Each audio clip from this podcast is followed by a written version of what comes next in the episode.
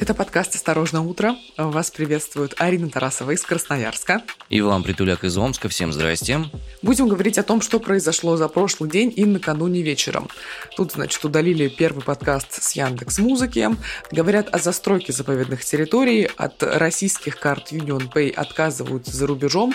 И стало не так-то просто получить гражданство Турции. Вернее, чуть больше теперь денег нужно потратить в этой стране, чтобы получить гражданство. Но об этом прямо сейчас подробнее. Начинаем.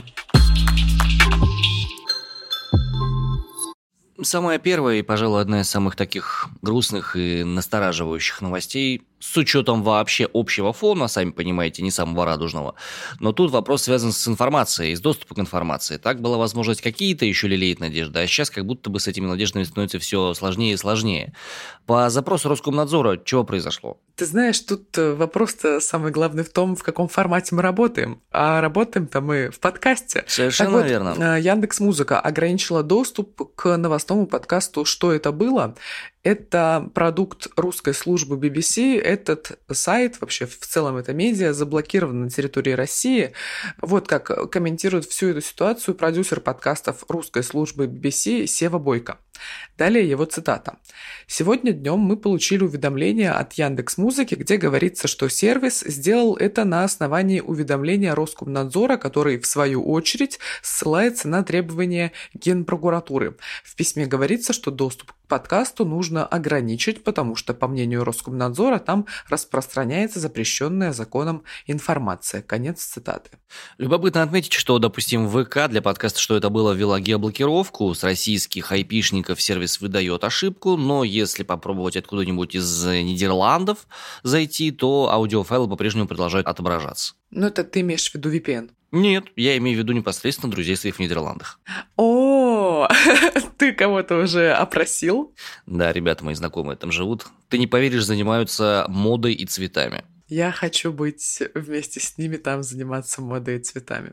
Но на самом деле нельзя как бы не отметить, что становится тревожнее? Ну, немножечко, чуть-чуть. Кстати, по поводу страны, в которой мы живем. Тут э, интересные вещи происходят, связанные с э, одной из самых болезненных тем для Сибири а именно о национальных заповедниках, национальных парках и особо охраняемых природных территориях. Это прямо одна из тех боль-болюшек, которые периодически горят в Красноярском крае, которые периодически застраивают в самых разных местах, вырубают как-то не попадя. И продолжат все это делать, судя по всему, потому что Госдума приняла в первом чтении законопроект о застройке заповедных территорий, и сегодня в этот законопроект будут вноситься какие-то поправки. Ну, собственно, есть мысли небезосновательные о том, что навряд ли что-то сильное эти поправки изменят в этом законопроекте, а только усугубят ситуацию. Давай детализируем немножко эту штуку. Э, это непосредственно не законопроект о застройке территории, это поправки в градостроительный кодекс. Они связаны с тем, что э, необходимо повышать устойчивость строительной отрасли в связи с макроэкономической и внешнеполитической ситуацией. Эти все поправки, этот законопроект связан с тем, чтобы без экологической экспертизы застраивать заповедники, национальные парки, федеральные заказники и все прочее. И, безусловно, по этому поводу очень большая была волна возмущения даже в нынешней Госдуме, которая, в общем и целом, многие вещи принимает на ура, единогласно и все остальное. Против высказались представители «Справедливой России за правду», ЛДПР, «Новых людей» и КПРФ. Экологическая экспертиза сказала, что, ребят, если это произойдет, если законопроект примут в том виде, в котором он существует, то станет возможно без экологической экспертизы застраивать вообще все, включая Байкал, включая берега Байкала, включая любые природные заказники, любые природные территории, вообще все, просто потому что кому-то это захочется сделать без экологической экспертизы. На что, в свою очередь, инициаторы этого законопроекта сказали, нет, нет, ребят, нужно просто поддерживать бизнес, нужно, чтобы все было хорошо, строительной отрасли необходимо помогать. Каким образом поможет э, доступ к 12% территории Российской Федерации, а у нас э, заказников всех остальных этих территорий очень немного от нашей общей территории это всего реально 12%. И почему строить надо именно на них, непонятно. Ну вот Greenpeace также отмечает, что в случае как бы окончательного принятия этого закона это все дело приведет к разрушению ландшафтов, загрязнению природных территорий отходами производств и гибели многих животных, в том числе э, к гибели редких видов, которые, собственно, и живут в этих заповедниках, для которых они созданы. Ну, зато у кого-то дорожка будет хорошая к его вилле. Сейчас же уже не получается в Италии виллы делать, да? Но на берегу Байкала кто-то будет строиться. Короче, настроения шутить на эту тему нет абсолютно. Я уже говорила несколько раз, что это вопрос для меня достаточно больной, и каждый раз непонятно, почему это происходит, почему такое отношение к возможности за 20 минут выехать куда-то в лес, просто... Мне кажется, это какая-то абсолютная привилегия, когда ты из города можешь выбраться вот за 20 минут и действительно подняться куда-то на горку, сидеть в тишине, смотреть закат, я не знаю. И лишать и себя, и других людей такой возможности, ну, я не знаю, обидно и грустно. Ну, есть животные, которые равны, есть животные, которые равнее. Думаю, тут нужно просто Орла вспомнить. Издание Moscow Times сообщает о том, что расходы на российские пропагандистские телеканалы выросли в три раза с момента начала спецоперации – об этом говорит, опять же, напомню, Moscow Times. Правительство России увеличило финансирование госсми.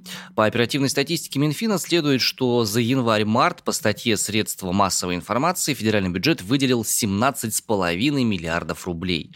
По сравнению с прошлым годом, таким же периодом, расходы подскочили почти в 3,5 раза. Деньги пошли по э, разным каналам, э, по, ну, имеется в виду телеканалам, и распределились как бы с ними примерно поровну. Это интересно, потому что... Все честно, да? Ну, я не знаю, насколько можно говорить слово «честно» применительно государственным СМИ. Не знаю, серьезно, как бы там, потому что есть какие-то более приближенные к полу денег, менее приближенные к полу денег. О справедливости распределения финансов не могу судить.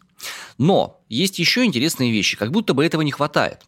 Потому что любопытное объявление мы увидели на просторах интернета, значит, сообщает телеграм-канал «Осторожно новости» о том, что на сайтах по поиску работы ищут копирайтеров патриотического текста. Вакансии размещают в том числе на Авито, при этом их быстро удаляют и предлагают откликнувшимся просто общаться уже сразу в WhatsApp. Есть несколько вакансий на выбор. Искать копирайтеров на сайтах объявлений, то есть такая вакансия HR, или самому заняться написанием текстов это полноценный такой копирайтинг. В текстах нужно рассказывать о величии страны, героизме погибших на спецоперации солдат, использовать хэштеги с буквами Z и V латинскими. И пример хорошего текста – это пост в поддержку спецоперации Николая Баскова. При этом у автора объявления, с которым, значит, пообщались наши коллеги из «Осторожно новости», в описании стоит фраза «Объединение Z». Платить обещают 1800 рублей за текст, в котором должно быть не менее двух с половиной тысяч символов. Оплату обещают проводить сразу после написания текстов, на каких ресурсах их будут размещать, не сообщается. Я пытаюсь лично осознать все то, что я только что вам рассказала. Не, ну понятно, что копирайтерам нужно работать, там деньги получать. Вань, ну я работаю копирайтером. Ну а что, 1800 рублей, что, на дороге валяются, что ли?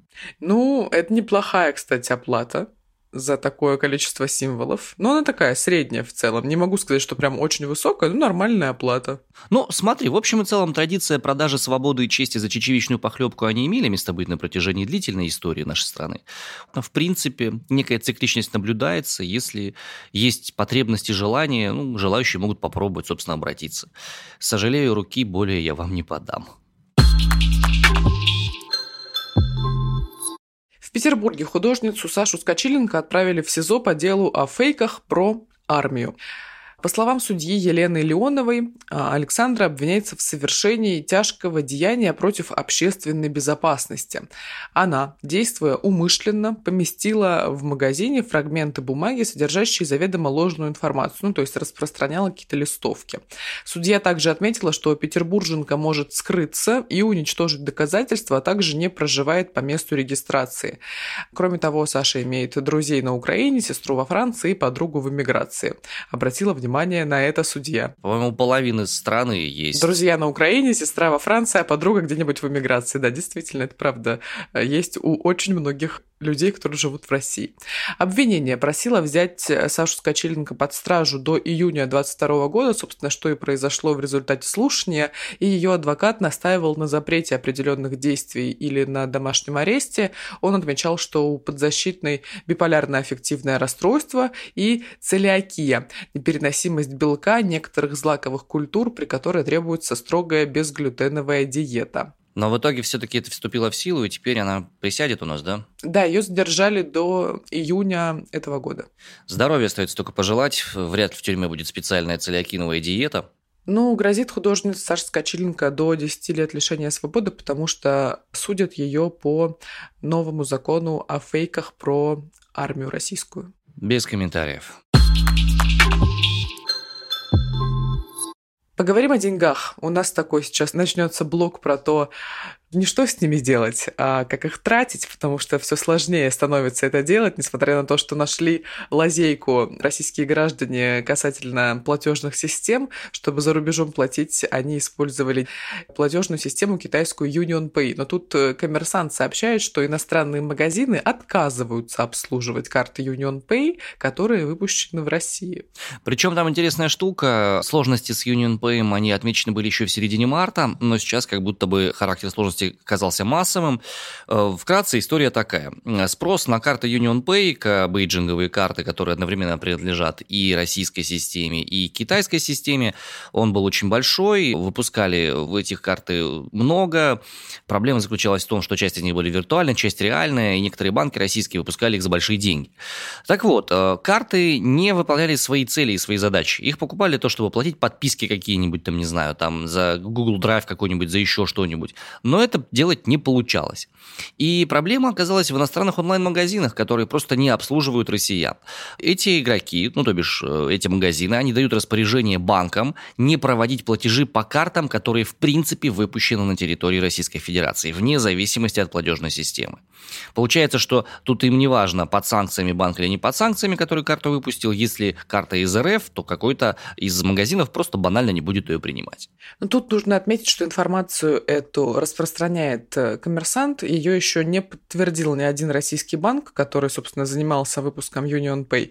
Но я не вижу особо оснований, честно говоря, чтобы не верить коммерсанту, потому что, вероятно, если сообщают э, эту информацию, то какие-то доказательства из-за рубежа, в том числе, они уже поступили. Вот. А проблема-то вся в чем? Хочется напомнить, что с 10 марта Visa и MasterCard остановили работу в России из-за спецоперации на Украине, и в качестве одной из альтернатив для вот этих вот международных операций российские банки предложили карты системы китайской Union Pay, которая работает в 180 странах, включая США и Евросоюз. А еще более предприимчивые россияне отправились в Узбекистан или в Казахстан и открыли карты там. Union Pay, тоже чтобы они в России работали. Тему денег хочется продолжить очень интересным, таким необычным случаем. Российские пользователи подали в Хамовнический суд Москвы коллективный иск на 60 миллионов рублей к стриминговому сервису Netflix. Засудят засудят, ничего не оставят от Netflix. Об этом сообщает ТАСС со ссылкой на адвокатское бюро Чернышов, Лукаянов и партнеры. Это круто, конечно, что адвокатское бюро решило таким образом подсуетиться и возглавить, так сказать, это самое движение по выбиванию денег в обратную сторону. В чем там суть? Значит, в иске э, просят взыскать по 2 миллиона рублей в пользу каждого истца в качестве компенсации морального вреда, а также взыскать с сервиса штраф в размере половины от суммы, которую присудили в пользу истцов по настоящему иску. Истцы просят суд обязать Netflix возобновить доступ к сервису и контенту для российских пользователей, и э, суть его заключается в том, что нарушаются права российских пользователей в связи с односторонним отказом Netflix от предоставления услуг на территории России. Ну, типа закон о защите прав потребителей на максималках. Ну что ты думаешь об этом? Справедливо? Вообще, в принципе, если бы не было контекста общего ситуативного, то такой иск теоретически имел некие шансы на реализацию. А поскольку они выполняют требования своего законодательства, локального, регионального, в той стране, в которой они сами находятся, то перспективы подобного иска, они ну, прям скажем, не очень. Хотя, с другой стороны, учитывая, что суд по месту нахождения истцов находится, то бишь в Российской Федерации, есть шансы, что суд встанет на сторону истцов. По-моему, очевидно, на чью сторону он встанет. Ну, а что касается того, будут ли эти деньги выплачиваться, слушай, моральный ущерб, он настолько мало редко и плохо возмещается в наших судах, что я подозреваю, что выплатят им по 700 рублей подписки и вернут обратно. Настолько это ничтожный моральный ущерб, когда у тебя не оплачивается подписка на Netflix, честно говоря, вот в нынешних реалиях. Так что, да, такая новость, э, веселушка. Что касается денег, большое количество людей уже отправилось в эмиграцию, кто-то еще собирается это сделать, подкапливает деньги в том числе. В Турции теперь не так-то просто получить гражданство, если вы его оформляете через недвижимость, через покупку этой недвижимости. Раньше нужно было потратить 250 тысяч долларов, например, на домик в Анталии или на квартиру в Стамбуле или где-нибудь в Анкаре, и как бы государство за то, что вы вкладываетесь таким образом в турецкую недвижимость, вам... Окей, окей, ты турок, на. Нет, нет, они такие...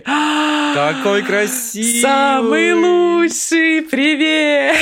Да, вот теперь эта сумма... Хабиби, вот это все, Наташа. Именно так. Теперь эта сумма увеличена до 400 тысяч долларов, они призадумались. Подожди, за 250 тысяч долларов теперь, получается, можно только максимум получить вот это вот и все, да? А вот Хабиби и все остальное это уже только за 400. Мне кажется, за 250 можно все еще получить Хабиби, Мгм. а вот паспорт только от 400 тысяч долларов. Тут еще забавная, забавная новость была связанная с Турцией. Мы с Иваном ее не рассказывали, ну, ей уже несколько дней, но это вот подтверждает предприимчивость этого народа. Турция собирается создать авиакомпанию, которая будет обслуживать только российских туристов. Я люблю эту страну, ты помнишь? Да, я помню. Я помню, что ты любишь, и помню, что турки, они умеют стратегически мыслить. Очень хитрые. И это круто, конечно. Поучиться бы. По поводу стран, с которыми есть взаимоотношения и взаимодействие, кто о чем, о сибиряке, о Казахстане, потому что у нас до него очень близко. У нас тут через дорогу Монголия, Казахстан, Китай, вот это вот все. Про Казахстан интересная новость. В Казахстане не будет проводиться военный парад Победы по случаю, собственно, праздника 9 мая. Об этом сообщает местные СМИ со ссылкой на Минобороны Республики. А, Причины подобного отмены, они не озвучиваются, однако напоминаем, что в 2020 и 2021 году не было парадов Победы в Казахстане из-за коронавируса, с чем в этом году связано не совсем понятно. Но, тем не менее, военно-патриотические мероприятия будут, чествование ветеранов будет, отмене эти мероприятия не подлежат, не будет просто парада. Вообще интересная, конечно, мысль, а почему, собственно, именно парада не будет, при том, что все остальное останется? Ну, давай подумаем. Да нет, с одной стороны, это, конечно, можно считать как некое высказывание, с одной стороны. Ну да, по-моему, это оно и есть вообще абсолютно очевидное и буквальное высказывание. Но при этом, с другой стороны, все остальные праздники продолжаются. Или тебя смущает, что нет только парада? Да, ну то есть как парад это из всех этих телодвижений, это очень как бы, ну, это важное, конечно, но не самое главное, по крайней мере, в отмечании Дня Победы.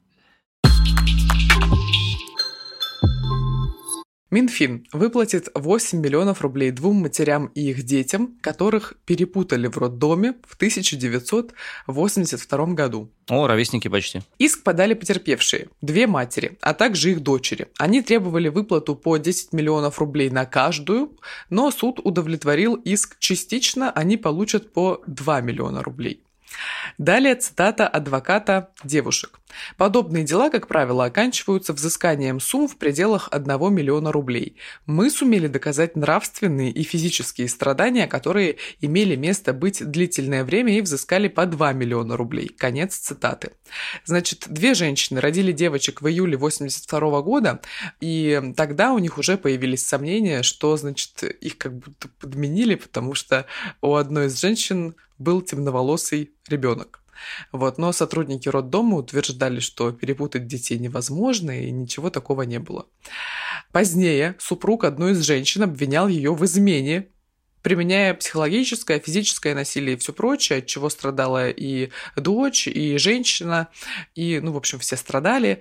И вот когда девочки были подростками, семьи друг с другом связались и пытались установить истину, но одна из них была уверена, что это все-таки у нее родная дочь. Ну, короче, пытались с ней как-то в этом разобраться. А вот в феврале 2021 года они попали на ток-шоу на НТВ под названием ДНК, и там экспертиза, которую провели в рамках этого шоу, подтвердила, что дети собственно, были перепутаны в роддоме, как и предполагали матери, и повторный тест ДНК подтвердил этот результат. И вот в прошлом году, в апреле, женщины уже обращались в суд, и вот спустя год получили компенсацию.